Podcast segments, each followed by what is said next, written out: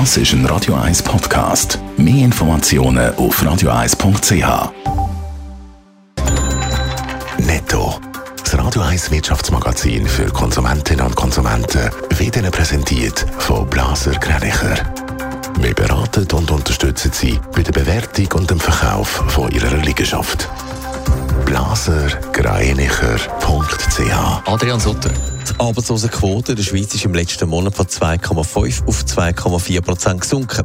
Wie Staatssekretariat für Wirtschaft SECO mitteilt, sind bei den regionalen Arbeitsvermittlungszentren knapp 110.000 Personen als arbeitslos gemeldet gewesen.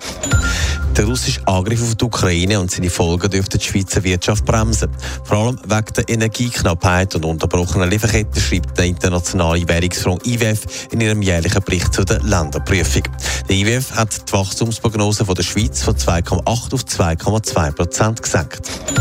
Der Schweizer Industrielle Stefan Schmidhein ist in Napoli wegen fahrlässiger Tötung zu einer Freiheitsstrafe von dreieinhalb Jahren verurteilt worden. Beim Fall geht es um den Tod von einem ehemaligen Mitarbeiter von einer Eternitfabrik. Der Mann war schädlichen Asbest ausgesetzt. Die Verteidigung hat gegen das Urteil bereits Rekurs eingereicht. Der Krieg in der Ukraine sind oder der Krieg in der Ukraine und auch die Folgen der Pandemie sorgen offensichtlich bei der Schweizer Bevölkerung für ein Umdenken beim Konsum und ihren Finanzentscheidungen. Adrian Sutter, man fängt an aufpassen und sparen. Ja, der Vergleichsdienst Camparis hat eine Umfrage gemacht und die zeigen, mehr als ein Drittel der Befragten sagen, dass der Krieg und die Pandemie für sie Auswirkungen haben. Besonders Haushaltungen, die wenig verdienen, sagen das. Sie sind mehr und ihre Auslagen schauen. Bei den tiefen Löhnen sind das mehr als die Hälfte, die das sagen.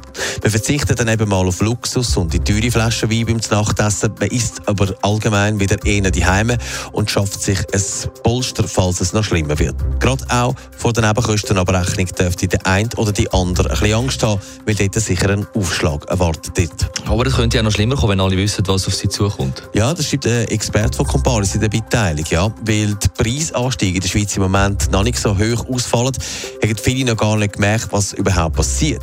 Die, die aber wissen, was eine Inflation bedeutet und die auch können einschätzen die machen sich mehr Sorgen.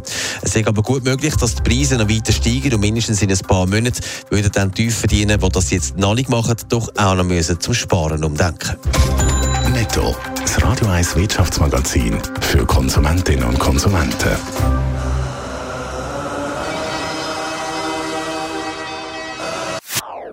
Das ist ein Radio 1 Podcast. Mehr Informationen auf radio1.ch.